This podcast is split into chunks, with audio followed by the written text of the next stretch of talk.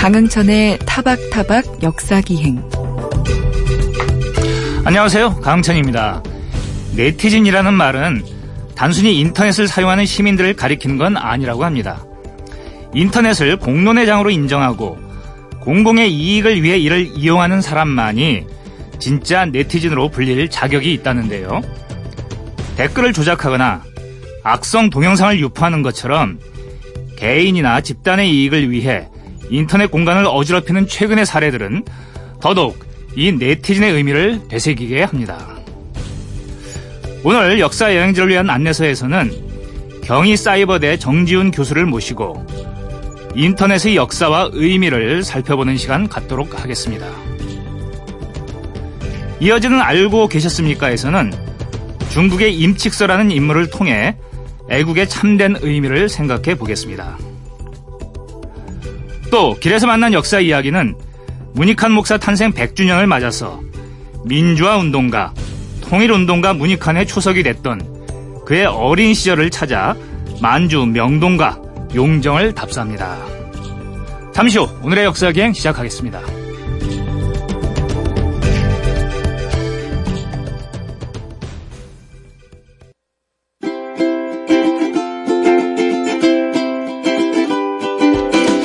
댓글 조작 논란, 사생활 침해 영상 불법 유포. 요즘 뉴스에서 자주 듣게 되는 일들이죠. 인터넷 세상을 달구는 이 불편한 이슈들을 보고 있으면 최초의 인터넷 개발자들은 지금의 이런 상황을 상상이나 했을까 궁금해집니다. 역사 여행지를 위한 안내서에서는 오늘부터 2주 동안 인터넷의 의미와 역사에 대해 이야기해 보겠습니다. 경희사이버대 미디어 커뮤니케이션 학과 정지훈 선임 강의 교수 나와주셨습니다. 안녕하십니까? 네, 안녕하세요. 자, 인터넷에 대해서는 뭐 누구나 다 알고 있지만은 알고 있고 잘 쓰고 있지만 사실은 진짜 인터넷에 대해서 모르는 게 많은 게 사실인데 어떤 사람들은 인터넷을 인류 최대의 발명품이라고도 하더라고요. 일단 궁금해지는 게 최초의 인터넷 누구에 의해서 어떻게 탄생하게 된 건지 그것부터 우선 말씀해 주시죠. 인터넷은 사실은 굉장히 좀 다중의 의미를 좀 담고 있기 때문에 네. 정의를 어떻게 하느냐에 따라 가지고 최초가 언제인지 좀 의견이 굉장히 많이 갈립니다. 네. 뭐 그렇지만 뭐 철학적으로 봤을 때 인터넷에 해당하는 네트워크, 네. 네트워크가 연결된 컴퓨터라는 어떤 그런 정신적인 부분에 대해서 얘기를 하면은 네. 1940년대 이제 2차 세계 대전 시기까지 아, 거슬러 그렇게. 올라갑니까? 네. 네. 당시 이제 MIT에서 이제 교수였던 노버트 위너 교수가 있습니다. 네. 이분이 이제 그 소위 얘기하는 뭐 유도탄이라든지 뭐 이런 음. 거 방공망, 제어 네. 관련된 쪽 관련된 것들을 많이 연구하셨던 분인데 그분하고 이제 그분 제자 중에 클로드 섀넌이라고 한 분이 계셨어요. 네. 이두 분이 전자 스위치 회로하고 통신. 전에는 음. 통신이랑 컴퓨터가 이렇게 연결될 때 생각을 안 했었는데 네네. 이거를 측정할 수 있는 뭐 단위에 대한 연구를 진행하다가 네. 여러분들도 다 아시는 단어인데 비트라고 하는 단어가 네. 1942년에 그 아. 단위를 처음으로 비트라고 정의를 했고 그래요? 이거를 이용을 해가지고 기계들이 모두 연결되어 있는 세상에 대한 학문이 탄생을 하게 되는데 어. 그 학문을 사이버네틱스라고 명명을 했어요. 아, 사이버네틱스란 말은 들어봤는데 그게 그때 네네 탄생한 그때 나옵니다. 거군요. 이게 네. 이제 책으로는 1948년에 나오게 되고요. 네. 50년에는 이게 어 단순히 이제 과학이나 또는 기계에 해당하는 것만 아니고 우리 사회의 어떤 뭐 제도라든지 관습 또는 인간들이 인간을 다루는 것에도 네. 이와 비슷한 동작을 한다. 이래, 음. 이렇게까지 확대를 했는데 네. 거기에서 이제 사이버라는 접두를 떼냅니다. 이렇게. 네네. 그래서 이제 그 이후에 음. 사이버 뭐 시기가 많이 나오는데 뭐 유명한 게 뭐 사이보그라든지 오르가니즘 그 음. 생물체를 의미하는 네. 그럼 사이버에다가 오르가니즘이 붙이면 사이보그가 되고요. 예. 뭐 이런 식으로 사이버 세상이 어쩌고 하는 그 어허. 언어가 이제 거기서 탄생을 했고 이제 이게 이제 철학적으로 봤을 때의 어떤 시초에 해당하는 거라면은 네. 지금 우리가 물리적으로 인터넷이라고 하는 거는 사실은 전쟁 때문에 역시 마찬가지로 네. 미국과 소련이라고 하는 나라, 지금은 러시아가 됐지만 소련이라고 그렇죠. 하는 나라였을 때 어, 냉전이 굉장히 심각했고 당시 핵 전쟁을 대비를 했었거든요. 음. 네. 그래서 핵 전쟁이 나게 되면은 아, 무선 통신은 거의 마비가 되고요. 폭풍이 네. 일어나기 때문에 네. 그 우리가 전자기 폭풍이라고 부르거든요. 아, 뭐, 먼저 우리가 이렇게 무슨 무전기로 이렇게 주고받는 네네, 그건 전부 마비된다고 생각하시면 거죠? 돼요. 네, 그러면 이제 어쩔 수 없이 유선으로 해야 되는데 네. 당시에 유선 네트워크는 전화망이었거든요. 네. 전화망 같은 형태로 되어 있으면은 어, 중앙 집중적으로 모여 있는 교환기만 때려 부시면은 네. 그러면 전부 마비되거든요. 네, 네. 그러니까 전쟁 준비하려고 음. 아 이런 거에 관계 없이 좀 해봐라 이렇게 이렇게 시작을 했던 것이 네. 1969년에 이제 알파넷이라고 하는 네. 어, 컴퓨터 프로토콜로 진행이 됐고 네. 어, 최초로 이 두, 두 개의 기관이 먼저 연결하게 되는데 그게 1969년에 음. 1969년 10월 29일 날 예. 이제 UCLA 음. 어, 로스앤젤레스 캘리포니아 대학이죠. UCLA하고 스탠포드 대학의 Stanford Research Institute라고 하는 기관이 있습니다. 이두 네. 기관이 처음으로 통신을 음. 주고 받아요. 그래서 이거를 이게 10월 29일 날 됐다고 해가지고 음. 보통 흔히 얘기하기로는 1969년 10월 29일 날을 인터넷 탄생의 해로 보는 시각이 음. 그래도 이제 가장 우세합니다. 아, 그렇군요. 그러니까 저는 일반적으로 사람들이 언론이나 이런 데서 말하는 건 인터넷의 탄생은 미국 국방부의 프로젝트였다. 뭐 이제 이런 얘기를 하기 때문에 당연히 지금 말씀하시는 그 후반부의 내용을 처음에 말씀하실 줄 알았더니 이미 네. 40년대부터 있었다는 건 굉장히 의외고 그렇죠. 새로운 그 정보입니다. 그런데 어, 그렇게 보면 인터넷의 역사가 그렇게 길지만은 않아요. 근데 지금 사람들은 저도 그렇지만은 인터넷이라는 게 없으면은 마치 세상으로부터 자기가 완전히 도태당한 듯한 그런 느낌이 들고 이 접속이 끊기는 거는 그야말로 사회적인 생활이 끊긴 걸로 간주될 정도로 인터넷이 우리한테 필수적으로 됐는데 최초의 인터넷 어떤 형태였는지 좀 궁금하네요. 어, 처음에 네트워크 그 통신이라고 하는 부분, 부분 같은 경우에 네. 여러분들 다 아시는 분인데 어, 윌리엄 벨이라고 하는 사람이 전화기를 발명하면서 시작이 됐잖아요. 아, 네, 그렇죠. 네, 그 벨의 처음 전화기 형태를 아마 기억하시는 분들 있을지 모르겠는데 우리 어렸을 때 어, 실험도 가끔 합니다. 이제 컵 같은 데다가 네, 네. 실을 연결해가지고 팽팽하게 만든 다음에 네. 소리가 기계적 에너지이기 때문에 흔들리거든요. 네. 이 흔들리는 게 진동이 전달이 되면 저 반대편도 흔들리니까 소리가 네. 들린다. 이게 네. 이제 어, 벨이 어, 생각한 전화의 기본 원리였잖아요. 이걸 하기 위해서는 이렇게 기계가 움직이면은 전기로 변환하는 소자가 있어요. 네. 그거를 이용해서 두 개를 연결하면 소리를 얘기하는 사람과 들리는 사람이 연결되죠. 네. 어, 그러면 이제 전화기는 어떻게 나오게 되냐 하면은 음. 그게 전부 1대1로만 되면은 좋겠는데 네. 모든 라인이 1대1로 연결돼 있지 않아, 않잖아요. 네, 그렇죠. 그러니까 할 수 없이 중간에 교환수가 옛날에는 있었죠. 예. 그래서 이렇게 돌리면은 소리가 띠리링 들리니까 그 네. 사람이 전화를 딱 들으면 그 사람 선하고 내 선하고 연결됐잖아요. 예. 그럼 둘이서 얘기를 하죠. 몇 번 바꿔주세요. 이러면은 이 사람이 아, 그몇번 제가 연결해 드릴게요. 선을 들고 있다가 음. 이쪽에 꽂고 저쪽에 꽂으면 네. 그다음에 이쪽을 또 뱅뱅 돌리면 거기서 띠리링 소리가 나요. 그럼 딱 듣는 순간에 예. 두 사람 다 연결됐습니다 하면은 두 네. 분의 선이 연결됐잖아요. 예. 그렇게 해서 연결 처음 그게 전화거든요. 네. 그러다가 이제 이게 하도 사람이 많이 필요하니까 네. 그걸 기계로 하기 시작했습니다. 기계가 자동으로 아하. 번호 톤을 누르면 예. 스위칭을 해가지고 예. 이렇게 서로 서로 연결을 해요. 이걸 우리가 스위치 네트워크라고 부르는데 예. 우리가 알고 있는 네트워크 시작은 그거였어요. 어. 그런데 이게 그 네- 전화를 통해서 커뮤니케이션 하는 거였거든요. 네.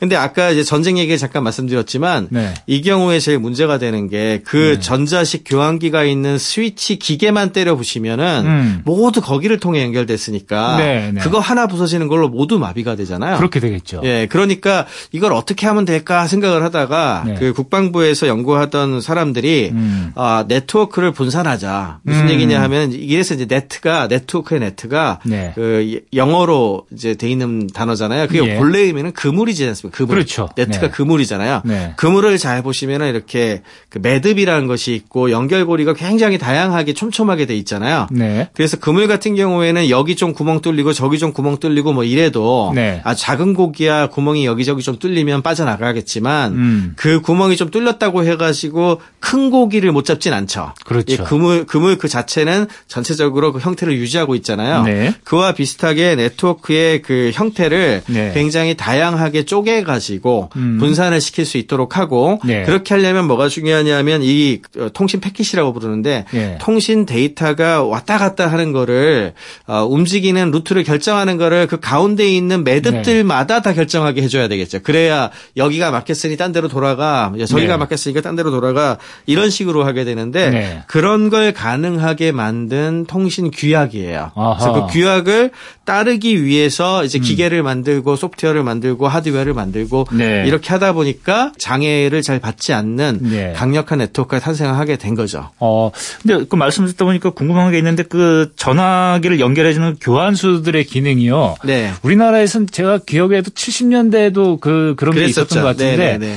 그렇다면은 70년대보다 인터넷의 발전 더 빨랐을 거 아닙니까? 네네, 그럼 그렇죠. 그렇다면 그런 기술은 이제 교환수를 기계가 대체하는 거는 미국 같은 데서 비해서는 훨씬 더 일찍 이루어졌었던 건가요? 아니죠. 그거는 이제 아. 아, 전자식 교환기 같은 경우에는 네. 엄청 빠른 것까지는 아니고요. 사실은 네. 이게 어, 인터넷까지 오는 시간의 그 역사가 되게 짧게 굉장히 빨리 발전한 케이스인데 아하. 전자식 교환기가 나온 것 자체는 미국이 우리나라보다 한 1, 20년 정도 빨랐을 아, 걸로 생각을 그래요? 음. 하고 있고요. 어, 그에 비해서 인터넷 같은 경우에는 미국에서 등장을 해서 한국에 도입되는 데까지 시간이 굉장히 짧았어요. 음. 그러니까 우리나라 거의 가장 최초로 인터넷을 빨리 한 국가 중에 하나거든요. 네. 그래서 어, 상대적으로 보자면 역시 인터넷 네. 부분에서는 기존 네. 그 통신 네트워크보다 우리나라가 좀 빨리빨리 한 케이스다 이렇게 이야기할 수 있습니다. 예. 그렇군요. 그러면 우리가 인터넷 하면은 뭐 보통 이제 www, 이게 월드 와이드 웹이라고 네. 하는 거, 그거 떠오르고 이제 도메인이란 말이 나오, 떠오르는데 그렇게 될 때까지 사실 좀 전에 이제 네트의 어떤 이제 그 원리는 설명을 해 주셨지만 진짜 수많은 사람들의 뭐 피와 땀이 이그 그렇죠. 인터넷 이 완성되는 데까지 이렇게 그 흘려졌을 겁니다. 네, 네. 어떤 인물들을 우리가 좀 알아야 될까요? 그래서 사실 이 역사 이제 기술사 쪽을 볼 때요. 네. IT의 역사하고 인터넷의 역사를 좀 구분해서 많이 얘기를 하는데 아, 네. IT의 역사 같은 경우에는 회사들을 중심으로 얘기를 많이 하잖아요. 네. 근데 인터넷 같은 경우에는 굉장히 많은 숨겨져 있는 인물들이 그 네. 뒤에 이제 배경에 해당하는 것들을 많이 만들었고 예, 예. 그것이 없었다면 오늘날의 인터넷이 그들의 노력이 합쳐져 가지고 나왔다고 보셔야 되는데 그렇죠. 뭐 제일 대표적인 사례가 어, 인터넷을 결국에는 처리하는 기계가 네. 있어야 되는데 그 기계가 컴퓨터여야 되거든요. 그 해당 컴퓨터가 이제 운영 체제를 이용해 가지고 잘 굴러가야 네. 되기 때문에 네, 네. 그런 걸 잘 굴릴 수 있는 운영 체제를 만든 사람들이 굉장히 중요합니다. 아하. 어, 제일 대표적인 운영 체제가 유닉스라고 하는 운영 체제였고 네. 유닉스라는 운영 체제는 원래는 이제 AT&T라는 회사에서 그 네. 통신 회사입니다 미국에 예, 예. 벨 연구소에서 만들었던 건데 음. 이제 이거 같은 경우에는 이제 기업 소속 소유다 보니까 예. 벨 연구소가 어려워지면서 네. 유료로 가격을 많이 올려요. 그러니까 이거를 open source로 쓰자는 운동이 일어나게 되면서 버클리 대학에서 이제 BSD 유닉스라는 게 나오고 음. 예. 어, 그다음에 이제 리눅스라고 해서 핀란드에서 나온 open source 운영 체제가 아, 나왔어요. 핀란드에서 나온 겁니까? 네? 그렇습니다. 네. 그래서 그렇게 해 가지고 많은 사람들이 어, 범용 운영 체제를 이 네. 컴퓨터에 집어넣을 수 있었던 게 제일 중요한 역할을 하게 되고요. 예. 두 번째는 이 기계를 쉽게 다룰 수 있는 프로그래밍 언어가 등장을 해야 되는데 음. 네. 어, 대표적으로 이런 이쪽에 썼던 언어가 C라고 하는 언어가 있습니다. 예. A, B, C, D 할 때 C인데 예. 그 C 언어를 만든 데니스 리치라고 하는 분이 있어요. 사실은 데니스 리치요. 예, 이분 돌아가셨을 때 제가 굉장히 좀 관련된 이야기를 많이 했는데 왜냐하면은 네. 스티브 잡스가 죽은 날보다 일주일 뒤에 죽었거든요. 아하. 예, 근데 스티브 잡스에 대한 얘기는 어마어마하게 많이 하는데 이 사람이 말해요. 죽은 거에 대해서는 아무도 슬퍼하는 사람이 없어가지고 네. 흔히 이런 얘기를 하거든요. 스티브 잡스가 만든 기계 안에서 돌아가는 거의 모든 것이 데니스 리치가 만든 것에 의해서 돌아가는 거다. 음. 아. 이런 얘기를 되게 많이 하는데 예. 그런 거라든지 그렇군요. 그 다음에 이제 더글라스 엥겔바트라고 이제 마우스라든지 컴퓨터라는 것을 음. 아 이제 그 연구하는 사람들만 뭐 전용으로 쓰는 것처럼 했었거든요. 아마 예. 7, 80년대 컴퓨터 배운 사람들은 어, 컴퓨터 학원 가서 컴퓨터 조작하는 법을 배웠어요. 왜냐하면은 네. 이렇게 깜빡깜빡한 컷에 명령어를 쳐넣어서 처리를 해야 되는데 네, 네. 그게 쉬운 게 아니었거든요. 오늘날이야 지금 애들도 하고 할아버지도 하고 다 하잖아요. 그렇죠. 누르고 클릭만 하면 되니까. 네. 그런 이제 마우스라든지 이런 그 아주 쉽게 컴퓨터를 쓸 수 있는 것과 음. 관련된 기술들을 많이 개발한 더글라스 앵겔바트 같은 네. 사람도 있고 그 다음에 인터넷이 특정한 기업에 소유되지 않고 수많은 사람들이 같이 공유하고 네. 그다음에 같이 쓰고 이렇게 개방돼 있는 음. 철학들을 가지고 있는데 그 철학을 처음으로 정립해서 뭐 라이센스라든지 이런 네. 것들까지도 전부 다 공유하게 만든 네. 어, 역할을 한 리차드 스톨만이라는 사람이 있습니다. 오픈소스 문화를 만든 사람들인데 네. 이런 노력들이 이렇게 다 집합이 돼 가지고 그렇군요. 그래 가지고 우리가 얘기하는 인터넷이 탄생한 거라고 볼 수 있죠. 사실 지금 인터넷은 전 인류를 그냥 묶어주고 있다고 해도 과언이 아닌데 그- 그럼에도 불구하고 그거를 만들기 위해서 노력한 데니스 리치라든가 더글라스 엥겔바트, 리차드 스톨만 같은 이름들을 우리가 전혀 모르고 있다는 거는 좀 예의가 네. 아니라는 생각도 들어서 한번 좀 어, 어, 저도 머릿속에 좀 입력을 해두고 싶은 그런 생각이 드는데 일단 또 궁금해지는 건요. 이런 사람들이 노력해서 만든 그 결과 지금 말씀하셨다시피 아이들도 뭐 쉽게 그냥 클릭만 하면 다 이렇게 전 세계와 접속할 수 있는 이런 그 체제의 그 원리에 대해서 우리가 기본적인 건 좀 알고 있어야 된다는 그런 생각이 들어서 아- 아까 네. 제가 저도 말씀드렸습니다만은 어, 월드 와이드 웹이라든가 티- 뭐 TCP/IP라고도 하고 프로토콜 라든가 또는 이제 도메인 같은 이런 용어들이 다 어떤 방식으로 그, 그 원리에 의해서 기동되는지 그걸 좀 설명을 해 주십시오. 아까 전에 말씀드린 것들은 백그라운드 그 배경에 해당하는 기술들이라고 한다면 네. 구체적으로 인터넷이 동작하게 만들기 위한 기술을 만든 사람들 쪽으로 접근을 하게 되면은 네. 어 아까 전에도 잠깐 언급했지만 AT&T라는 회사에서 벨 연구소가 있었는데 네. 그 벨 연구소에서 유닉스라고 운영 체제가 나오게 되는데요. 네. 그 유닉스가 이제 켄 톰슨이라고 하는 분이 만들어요. 네. 근데 그거를 그대로 가지고 있었으면 이렇게 전 세계에서 쓰는 아, 인터넷이 만들 만들어질 수가 없었거든요. 네. 근데 이분이 이제 버클리 대학에 안식년을 갔다가 음. 자기가 만든 철학들을 하나하나 이제 그 강의를 합니다. 주말마다. 네. 그래서 엔지니어들한테 이것들을 알려주기 시작을 했는데 그 내용들을 쭉 듣고 있던 차에 음. 이제 미국의 DARPA라고 이제 국방부 에이전트인데요. 네. 국방부 에이전트에서 아까 말씀드린 것처럼 어, 핵전쟁이 일어났을 때에도 견딜 수 있는 네트워크의 설계가 가능하냐 예. 이런 거에 대한 이제 이 자문이 네. 버클리 대학이나 스탠포드나 이런 유명한 연구소 쪽에 오게 됩니다. 네. 이렇게 되니까 이와 관련된 것들을 처리하기 위한 하드웨어나 소프트웨어나 이런 것들을 만들어야 되는데 네. 일단 기본적으로 그런 네트워크를 처리하기 위한 기계의 운영 체제를 아 이제 유닉스에서 시작을 했지만 이렇게 네. 오픈 소스로 만들어지는 운영 체제를 만드는 작업을 네. 빌 조이 같은 사람이 하게 되고요. 그 다음에 어, 네트워크 간에 연결할 수 있는 네트워크 구조를 만들어야 되거든요. 네. 네트워크 구조 같은 경우에는 어, 로버트 메칼프, 이제 밥 메칼프라고 부르기도 하는데 네. 이 사람이 근거리 통신망 전에 랜 랜 했던 거 기억나시는지 모르겠어요. 예, 예, 예. local area network의 예, 약자인데 예, 그렇죠. 예, 근거리 통신망으로 네트워크를 연결하는 하드웨어 그 구조를 네. 짜고 네. 이런 그 구조를 만들게 되는데 그걸 이제 이더넷이라고 불러요. 그 기술을. 아하. 예, 그 이더넷을 고안하고 이제 네. 또 역시 개방하는 네. 그런 노력을 하게 됐고요. 그 다음에 어, 이렇게 해가지고 만들어진 것들이 우리 흔히 얘기하는 그 인터넷의 프로토콜 개발과 관련된 부분이거든요. 네. 이쪽으로 하게 되면은 이제 TCP/IP라고 해가지고 음, 음. 사실 아주 이제 학술적으로 어 인터넷이 뭐냐라고 물을 때 굉장히 좀 공학적인 답변을 하시는 분들은 네. TCP/IP 트랜 어, 이게 이제 Transmission Control Protocol and Internet Protocol의 약자인데 네. 이 프로토콜을 쓰는 네트워크가 인터넷이야 이렇게 얘기합니다. 예, 예. 머릿속에 쥐가 나네요. 예, 그건 좀 굉장히 어려운 그, 네. 그 기술 용어잖아요. 네. 이걸 만든 분이 이제 빈턴 서프나 밥 칸이라는 사람이 있어요. 이제 네.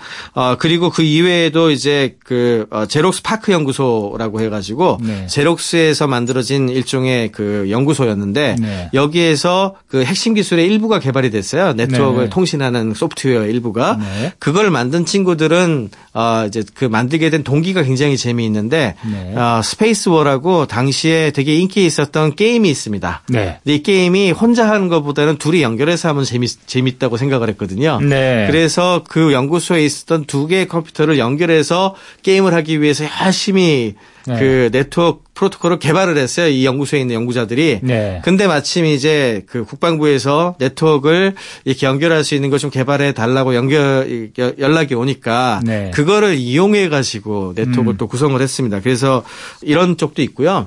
어, 가장 최근까지 오면은 어, 월드와이드 웹이라고 이제 웹 브라우저로 쓰는 걸 인터넷으로 또 생각하시는 분도 되게 많아요. 그렇죠. 저도 그렇게 생각하고 있습니다만. 네, 이게 이제 사실 90년대까지 옵니다, 이거는. 예. 그러니까 사실은 인터넷이 초기에 공급됐을 때에는 텍스트 기반이었거든요. 음. 텍스트 기반으로 어, 이용을 하다가 사실은 이걸 처음에 만들게 된 만들고 이제 보급하게 된 곳이 음. 그 유럽에 있는 입자물리 연구소라고 하는 곳이었거든요. 네. 거기에서 논문 서치를 논문을 음. 되게 쉽게 만들 수 있도록 하기 위해서 물리학자들이 네. 입자 물리학자들이 아 point and click이라 그러죠. 마우스로 가서 누르기만 하면은 네. 연결 연결해 가지고 문서를 찾을 수 있는 일종의 인터페이스죠. 이제 그런 거를 아, 만들면 어떨까라고 해가지고 만들어서 보급을 하기 시작한 게 음. 네. 월드 와이드 웹의 아, 시작이에요. 아, 그러니까. TCP/IP라고 하는 일종의 기계적인 프로토콜 위에 음. 월드와이드 웹이라고 하는 우리가 흔히 알고 있는 웹 브라우저의 인터넷이 네. 이렇게 올라가면서 음. 그때부터 급속히 대중화가 됐어요. 음. 그래서 일부에서는 이제 인터넷의 역사를 이야기할 때 어, 1969년 이때 뭐 처음으로 TCP/IP 네. 이런 그 네트워크 연결된 거 이거를 시작으로 보는 것도 맞겠지만 인류 역사에서 봤을 때 항상 급격하게 보급돼서 많은 사람들이 사람들이 쓰기, 쓰기 시작한 시점을 중요하게 생각을 하면 네. 월드와이드 웹의 탄생과 관련된 아, 이야기들 또는 그 역사를 음. 더 중요하게 봐야 된다라고 하는 사람들도 많이 있습니다. 그렇군요. 저 지금까지 선생님 설명을 들은 청취자분들은 아이 진짜 인터넷에 그렇게 아주 장황한 그 역사가 있었구나 그런 걸 느끼시겠지만 또 한편으로는 그거 내가 뭐 모른다고 해가지고 인터넷 쓸수 그렇죠. 없는 것도 네네. 아니고 그냥 나는 별로 신경 안 써라고 생각하실 수도 있겠습니다만 네. 딱 제 머릿속에 탁 들어오는 거는요. 그렇게 만드는데 다 그 무한한 그 기술과 그 축적된 지식 이런 것들이 이제 사용이 됐고 네. 그런 걸 통해 가지고 비용도 들어가면서 그런 망을 만들었을 텐데 네. 지금 우리는 인터넷을 사실상 무료로 쓰지 않습니까? 네, 그 이제 그렇죠. 인터넷을 네. 그 필요한 어떤 이제 컴퓨터와 어, 통신 여기에다가만 이제 비용을 지불할 뿐이니까 도대체 그럼 그런 걸 개발한 사람들은 어떻게 그걸 그렇게 무료로 이렇게 개방을 하게 되는지 여기에 어떤 메커니즘이 있는지 이걸 좀 설명을 해 주시죠. 네. 사실은 그 이런 인터넷의 역사에 대해서 다소 어려운 용어도 많이 있고 네. 그다음에 그 등장하는 인물도 많고 해가지고 네. 역사 쪽 공부하시는 분들 입장에 생각하면 굉장히 복잡하잖아요. 그렇죠. 그럼에도 불구하고 이런 것들을 한 번쯤은 들어두고 좀 생각해 볼 필요가 있다라고 저는 항상 주장하는 그럼요. 이유가요. 네. 이렇게 많은 사람들의 눈에 보이지 않는 음. 희생과 공유와 철학이 있었기에 우리가 이렇게 인터넷 쓰는 거거든요. 네. 그래서 그런 이야기들 되게 많이 하는데 어, 말씀하신 것처럼 초기 인터넷 개발자들이 공유와 공짜 뭐 이런 얘기 되게 많이 하지 않- 않았습니까? 네, 네. 이게 철학으로 자리 잡게 된 계기가 음. 사실은 지금 사회에서도 쉽진 않잖아요. 네. 뭔가 일을 했으면 그거에 대한 뭔가를 받아야 되고 이래야 되잖아요. 네. 근데 어, 철학적으로 생각을 하면은 우리 네. 티포텟이라 그러죠. 호혜평등. 이렇게 어허. 내가 뭔가 해주면 남이 아, 너무 나도 혜택을 받았으니까 남한테도 더- 더 잘해주고 싶고 하는 것이 예. 주고받고 주고받고를 잘하면 알아서 잘 굴러가잖아요. 네. 사실은 그 이 인터넷이 그렇게 철학이 어, 되게 된 기저에도 보면은 음. 이런 사람들의 노력들이 있었어요. 그렇죠. 제일 대표적인 게 80년대 이제 본격적으로 인터넷이 보급이 되기 시작을 했는데 네. 어, 이때 그 한두 명이 그런 것이 아니고 네. 어, 이런 식의 생각을 가지고 자기가 해놓은 것들을 공개하고 설명하고 이런 문화가 네. 처음에는 일부 학자들에서 시작을 했지만 아까 네. 잠깐 말씀드렸지만 켄 톰슨 같은 사람이 버클리 대학에 가가지고 자기가 개발한 것들 하나하나 한 줄 한 줄 다 설명해주고 네. 이거를 영향받은 애가 그거를 역시 만들어가지고 공개하고 이랬다 그랬잖아요. 네. 초기에는 그런 일부 연구자들이 그렇게 시작을 했는데 아. 좀 시간이 지나니까 한 사람 한 사람 몇 사람 계속 그러니까 예. 이제 제일 이제 컸, 컸던 것은 기업들이 예. 이 기술을 배워가지고 상용화를 하지 않습니까? 네. 상용화를 하면 당연하게도 이게 독점을 하거나 또는 이게 돈을 받아야 공개를 하는 게 더 오르니까 보통은 네. 폐쇄적인 결정을 하는 것이 네. 우리가 알고 있는 일반적인 방식이었는데 인터넷 초기 워크샵을 할때 네. 그 기업에서도요 네. 기술 개발하던 사람들이 처음에 잘 모르니까 이 선지자들에 해당 하는 이분들이 와서 워크샵 해주고 뭐 이런 것들을 들었을 거 아니에요. 음. 네. 근데 그분들의 열정 음. 그리고 그분들이 자기들이 알고 있는 노하우들을 전부 개방하고 네. 어떻게 동작하면 되고 어떻게 만들면 된다는. 거 알려주고 개인 교습해주고 이러니까 네. 이분들이 다 감동을 받은 거예요. 어. 이분들이 전부 감동을 받아가지고 그 뒤에는 기업들도 예. 그런 거 각각 상업화를 했었던 기업들도 자기들이 만든 네. 그런 어떤 기술들에 대해서 개방된 컨퍼런스나 이런 데에서 발표를 하고 같이 모여가지고 설계 미팅을 하고 네. 워크샵을 하고 그다음에 special event를 만들고 뭐 이게 음. 인터넷 특유의 문화로 아예 정착을 해버렸어요. 그냥. 아. 예, 그러면서 이런 변화가 일어났고 네. 그 중에서 제일 커다란 그 사건이 예. 팀 버너스리라고 이제 월드와이드 웹을 만든 어, 네. 이제 입자 물리학자거든요. 예, 예. CERN이라고 그, 그 베- 제네바에 아마 여기 청취자분들도 대부분 아실 거예요. 이 네. 힉스 입자 개발한다고 해가지고 저, 네, 네. 저 발견한다고 그래가지고 이렇게 거대한 입자 가속기 충돌해서 실험하고 막 이랬던 네. 그곳입니다. 네. 그것의 이제 양자 입자 물리학자였는데 네. 이분이 아까 말씀드린 것처럼 리서치를 같이 하기 위해서 음. 수많은 사람들한테 공유하기 좋은 모델로 월드와이드 네. 웹이라는 걸 개발을 했거든요. 예. 그러면 이제 CERN이라고 하는 그, 그 기관 입장에서 생각을 하면 이게 일종의 직무발명이에요. 직무발명은 어떤 기관에 소속된 사람이 자기 일을 하면서 발견, 발명한 거니까 예. 그 경우에 대부분은 그 기관의 지적 재산권이 귀속이 되는 거거든요. 네네. 그래서 걔네들이 가져야 되는데 음. 이거를 이제 어떻게 세른이 그 대응을 했냐 하면은 음. 당신이 만든 기술이 기술이 단순히 우리 기관에만 중요한 게 아니고 음. 인류를 위해서 전체적으로 굉장히 중요한 기술 같다. 아하. 그러니까 우리는 이거를 그 소유권을 주장하지 않을 테니 예. 당신이 주도가 돼서 예. 세계적인 민간 기구를 만들 수 있도록 도와주겠다. 예. 라고 해서 우리가 흔히 얘기하는 월드와이드 웹 컨소시엄이 만들어져요. 어. 그래서 이게 민간의 어, 자율적인 기구입니다, 이게. 아하. 거기에서 도메인이라든지 뭐 예. 이런 다양한 부분들을 나눠서 결정하고 국가가 예. 개입하지도 않아요, 이거는. 예. 그래서 이게 이제 인터넷 철학이에요. 네. 그래서 이게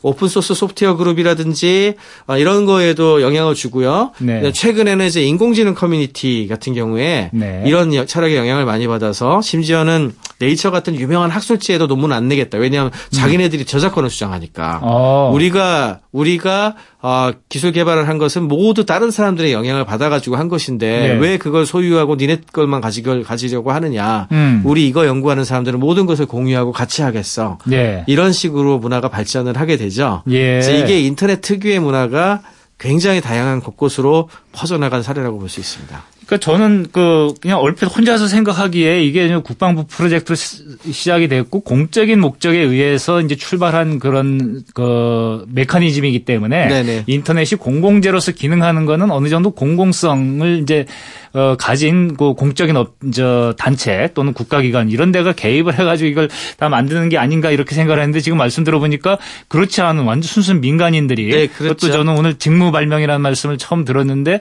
그러니까 자기가 어느 기관에 민간 기관에 속한 네 네. 그 개인이 발명한 거지만 그 개인이나 그, 그 기관이나 다 민간 그 사용 업체이면서도 이거를 다 이제 공공재로서 그렇죠. 우리가 다 같이 네, 활용을 네. 하자라는 또는 그저 폭넓은 인류애적인 차원에서 네, 이 그렇죠. 인터넷을 개발한 사람들의 정신은 굉장히 놀랍다라는 생각이 드는데 네. 그런 견제에서 선생님께서는 지금 인터넷은 어쨌든 그렇게 공공재인데 이걸 이용해 가지고 개인의 이익을 취하는 사람들도 많고 상업화된 측면들도 굉장히 많거든요. 이런 네네. 상황에 대해서 어떻게 생각하시는지 그 말씀을 좀 해주시죠. 아, 이거에 대해서는 굉장히 다양한 의견들이 존재합니다만 네. 일부 이제 초창기 인터넷의 정신을 굉장히 중요하게 생각했던 분들은 네. 최근의 상황에 대해서 인터넷의 철학이 죽었다는 얘기를 하시는 분들이 네. 굉장히 많습니다.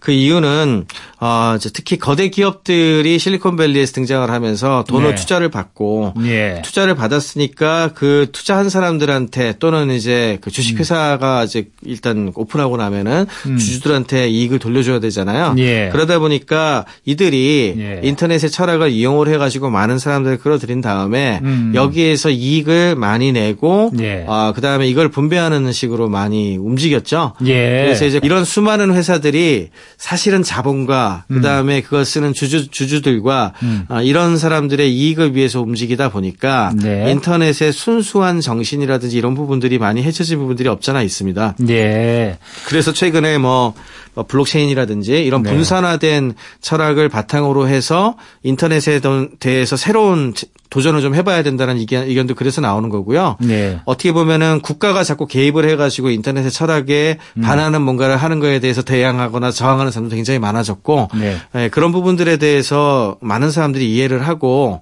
어, 그런 철학 자체를 좀잘 어, 이해하고 변화시켜 나가는 노력을 해 나가야 네. 초창기 인터넷을 만들었던 사람들의 철학이 퇴색하지 않지 않을까.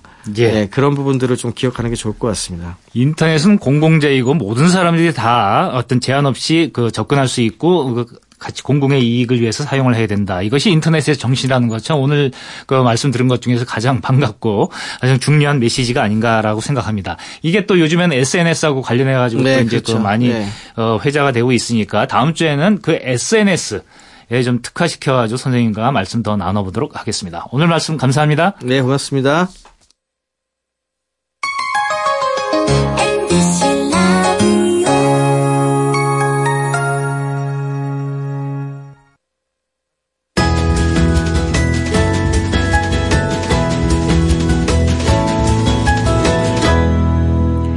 강흥천의 타박타박 역사기행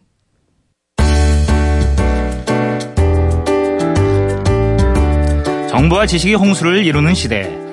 알아두면 좋은 다양한 역사 이야기를 타박타박 역사 기행만의 시선으로 살펴봅니다. 알고 계셨습니까? 임칙선은 중국 청나라 말기의 관리였습니다. 그는 지금으로부터 179년 전인 1839년 황제인 도강제에게 이런 상소를 올렸습니다. 전국에 만연한 아편으로 인해 10년 안에 나라가 망할 지경입니다. 도강제는 바로 임칙서를 흠차 대신으로 임명해 광저우로 파견했죠. 광저우는 영국의 동인도 회사가 엄청난 양의 아편을 중국에 파는 창구였습니다. 당시 아편은 중국인들의 건강을 급격히 해치고 있었습니다. 하지만 그보다 더 심각한 것은 아편 대금으로 중국의 은이 대거 영국으로 빠져나가고 있다는 사실이었습니다. 은은 당시 국제 무역에 쓰이던 결제 수단이었는데 그 전까지는 영국 상인들이 중국의 도자기나 비단을 수입하느라고 엄청난 은을 중국에 지불해 왔었죠. 바로 그걸 회수하려고 영국이 부도덕하게도 아편을 대량으로 가져다 중국에 팔고 있었던 겁니다. 은을 기준으로 세금을 내고 있던 중국 농민들은 시중에 은이 줄어들어서 은값이 천정부지로 치솟자 불만이 하늘을 찌를 수밖에 없었죠. 그러니 아편 때문에 나라가 망할 지경이라는 임칙서의 말은 조금도 과장이 아니었습니다. 그해 오늘, 즉 1839년 6월 3일 임칙서는 동인도 회사 소속의 튜나호를 억류하고 영국인 상관을 포위했습니다. 그리고 아편을 모두 내놓으라고 했지요. 영국인들이 버티자 상관에게 전달하던 물과 음식을 차단했는데요. 영국인 신부가 찾아와 항의를 했지만 임칙서는 아편을 내놓기 전에는 어림도 없다 라고 잘라 말했습니다. 신부가 단식으로 저항하겠다고 하자 이렇게 답하기도 했습니다. 당신들이 하루 단식하면 나도 하루 단식하겠어. 그렇게 명분 없는 단식을 계속하다 죽으면 내 기꺼이 그 죽음을 축하해 주리다. 영국인들은 결국 굴복했습니다. 2만여 상자에 달하는 아편을 내놓고 철수한 겁니다. 이 사건으로 임칙선은 영국에서도 인기인이 되었습니다.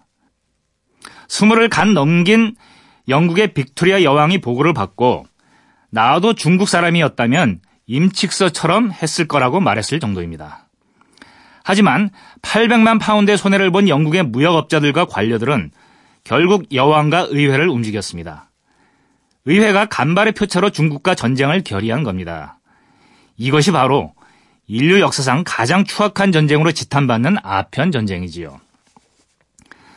영국 해군은 임칙서가 버티고 있는 광저우는 감히 공격하지 못했습니다. 대신 동쪽으로 뱃머리를 돌려 수도인 베이징을 위협했습니다. 그때 황제 도강제와 관료들의 행태가 가관입니다. 임칙서가 지나치게 강경한 태도를 취해 전쟁을 유발했다면서 이 애국자를 유배 보내버린 겁니다.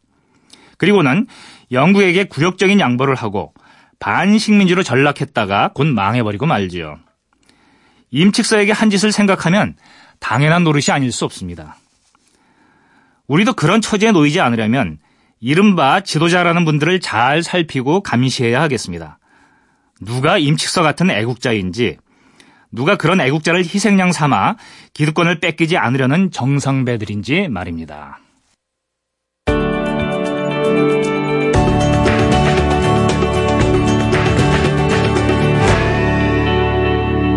강흥천의 타박타박 역사기행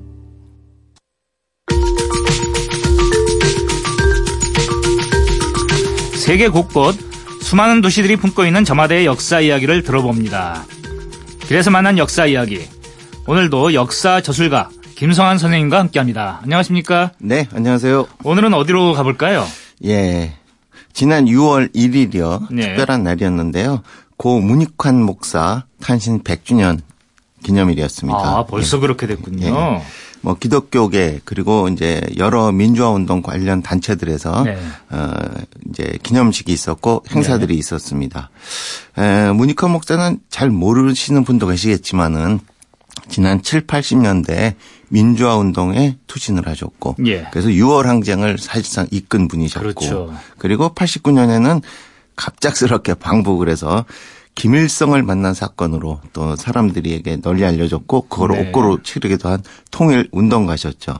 저는 이분에 관한 얘기를 할때 예. 일부에서 이 문익환 목사에 대해서 좌파다, 뭐 친북 인사다 이런 평가가 있는 거를 알고 있습니다. 네. 하지만 제가 그분을 어, 기자로서 예. 아, 오랫동안 취재해 오고 한 바에 따르면 사회주의와는 전혀 무관한 그런 말씀을 하신 적도 없는 네. 분이시고요.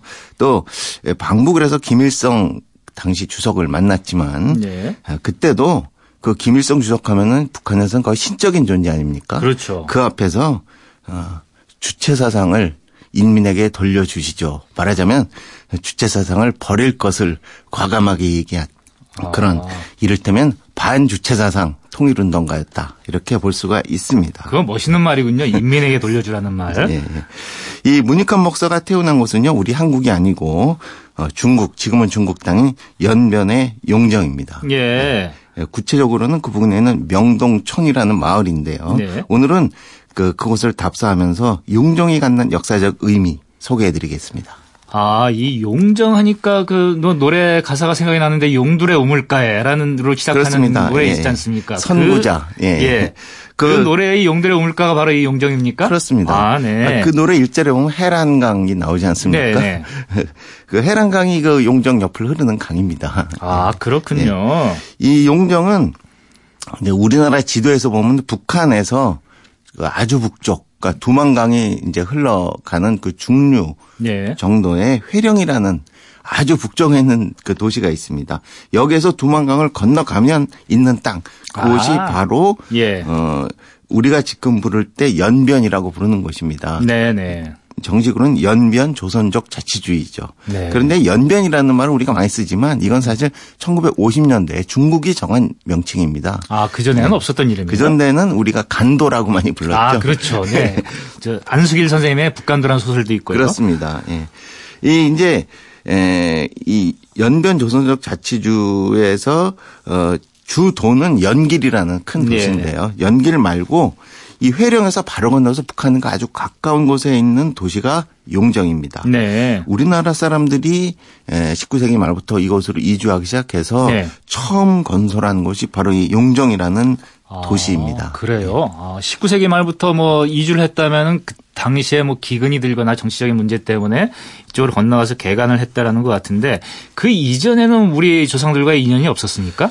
사실 고대서부터 따지면은 엄청난 인연이 있는 것이죠. 그렇죠. 고구려 발해 고구려 땅이고 발해 네. 땅이고 사실 우리 민족의 땅이라고도 볼 수도 있고 네. 사실 뭐 조선 시대에도 이제 간도 문제로 인해서 사실 예. 우리 땅이라고 주장하는 그런 것도 있습니다. 예. 에, 그렇지만은요 중국에서 청나라 왕조가 들어선 다음에 네. 청나라는 여진족 이 아닙니까? 그렇죠. 여진족의 자기 민족의 발상지를 어디로 보냐면요 백두산으로 봅니다. 아, 우리 민족하고 같네요. 그렇습니다. 그래서 이 백두산 일대를 성지라고 해 가지고 네. 어 거기 사람이 들어가지 못하게 합니다. 봉금 정착을 씁니다. 음. 그래서 사실 거기 공식적으로는 주민 거주가 안 되는 지역입니다. 네. 그렇지만은 이제 뭐 어. 불법적으로 예. 이제 들어가서 좀 사냥도 하고 기관을 아. 좀 하기도 했죠.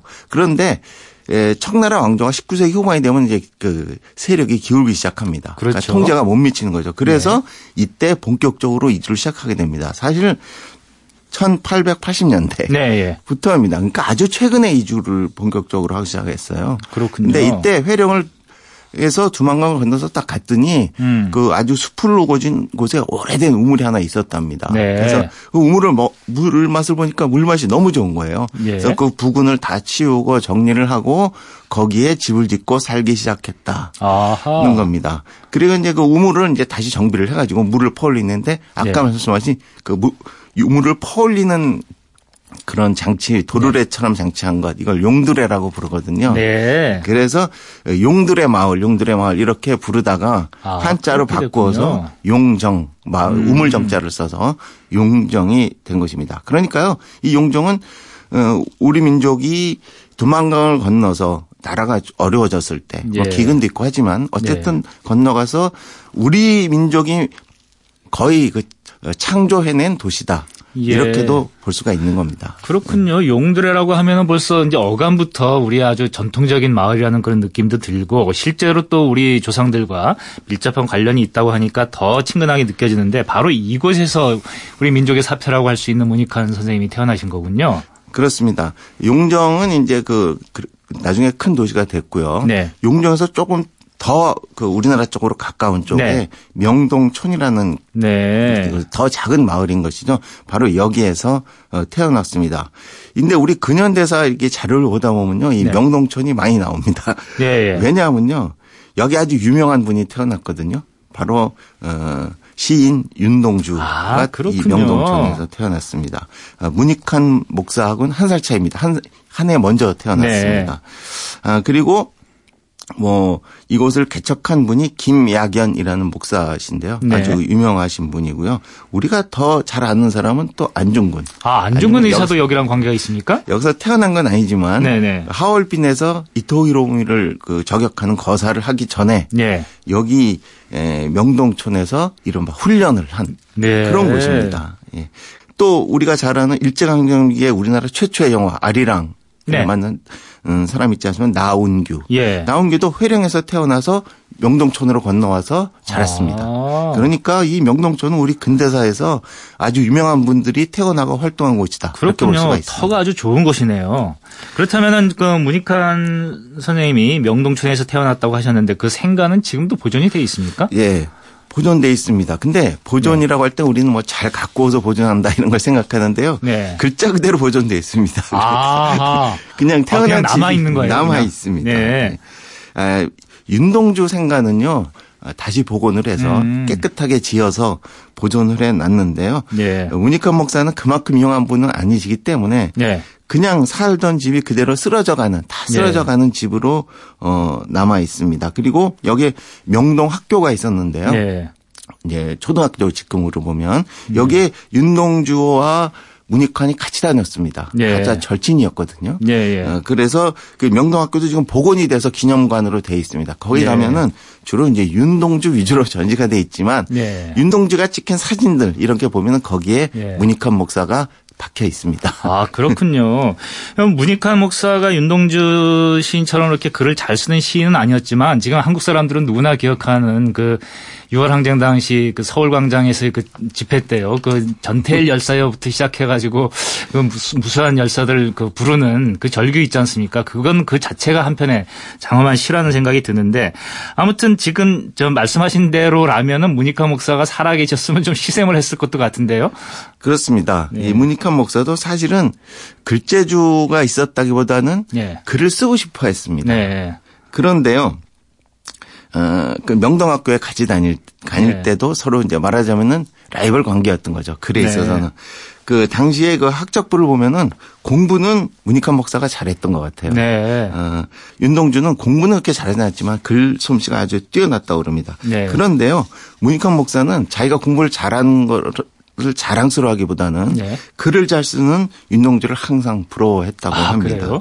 그 중학교 시절 그 일화인데요. 네. 이제 교지를 만드는데 되게 교지를 하면 학생들이 거기다 글을 싣지 않습니까? 네.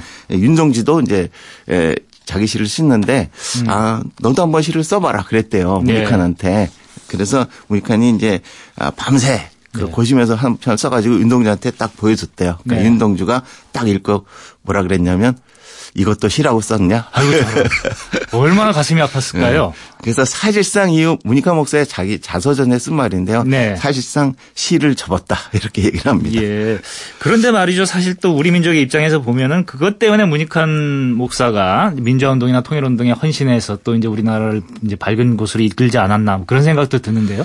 아마도 그렇겠죠. 계속 네. 시를 쓰기로 했다면 시인으로서만 남았을 텐데. 네, 네. 예, 그 아까 말씀하셨듯이 그 문익환 목사의 시적 영감을 어, 유감 없이 드러낸 게 네. 바로 말씀하신 87년 네. 7월 9일 있었던 그 이한열 장례식 때의 유명한 연설입니다. 네, 네. 어, 이제 그때 이제 감옥에 딱 바로 나오신 직후인데요. 네. 이제 조사를 부탁받고 연단에 서셨습니다. 음. 그 연단을 서서 아, 내 나이 70살에 이제 21살 청년의 죽음에 대해서 음. 네. 조사를 한다는 것이 참 부끄럽다 는 한 말씀 하신 다음에 네.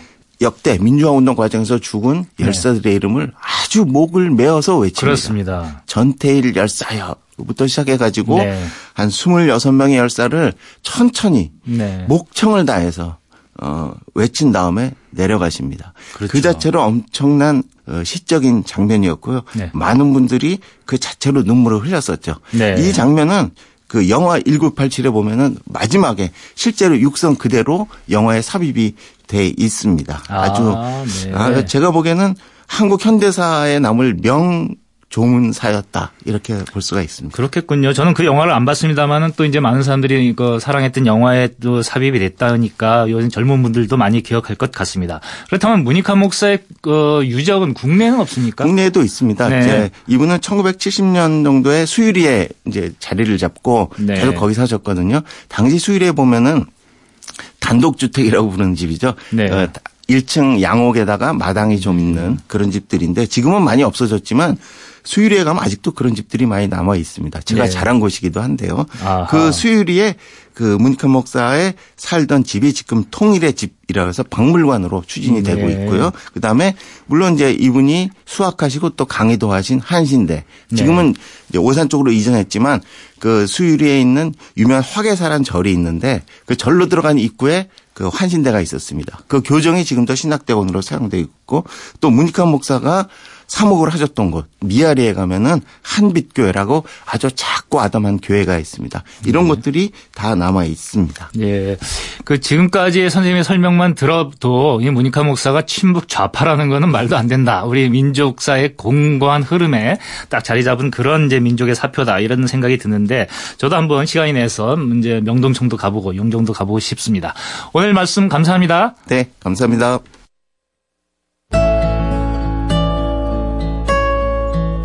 (2018년 6월 3일) 타박타박 역사기행 마무리할 시간입니다. 혹시 달력 보고 놀라지 않으셨습니까? 벌써 6월입니다.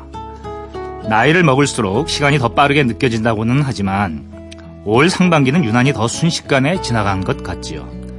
모르긴 몰라도 남북 정상회담이다. 동계 올림픽이다. 국가적으로 큰일이 많았기 때문일 겁니다. 2018년도 절반이 조금 넘게 남았는데 남은 7개월 우리에겐 또 어떤 일이 일어날까요? 이왕이면 걱정보다는 기대가 많은 날들이면 좋겠습니다. 지금까지 타박타박 역사기행 강흥천이었습니다. 저는 다음 주 일요일 아침 7시 5분에 찾아뵙겠습니다.